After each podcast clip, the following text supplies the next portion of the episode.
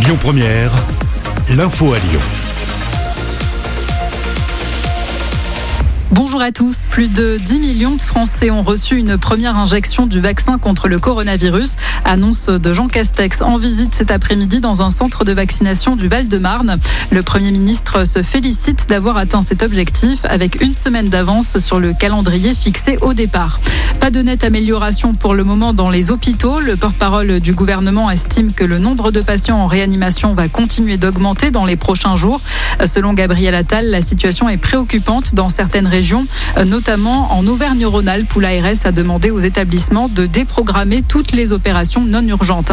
Le secteur sanitaire en grève, manifestation cet après-midi à Paris à l'appel de la CFTC, CGT, FO et Sud et d'autres mobilisations organisées en France.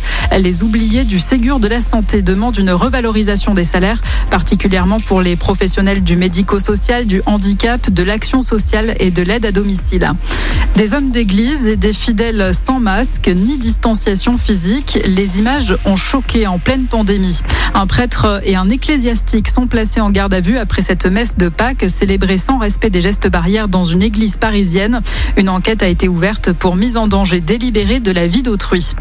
Le texte suscite un vif débat dans tous les camps politiques. L'Assemblée nationale examine aujourd'hui le projet de loi sur l'euthanasie, un texte qui ouvrirait la voie au suicide assisté. La jeune femme arrêtée à Béziers, soupçonnée d'avoir voulu commettre un attentat, est présentée à un juge d'instruction aujourd'hui en vue de sa mise en examen. Elle a été entendue pendant quatre jours par les enquêteurs qui avaient retrouvé à son domicile des produits pouvant entrer dans la fabrication d'explosifs. Et puis c'est le dernier jour pour les élèves de terminale et les étudiants qui veulent se réorienter. Ils ont jusqu'à ce soir dernier délai pour finaliser leur dossier sur Parcoursup. Prochaine étape, à partir du 27 mai, les lycéens recevront leur première proposition d'admission. Bon après-midi à tous. Écoutez votre radio Lyon Première en direct sur l'application Lyon Première, lyonpremière.fr et bien sûr à Lyon sur 90.2 FM et en DAB+. Lyon Première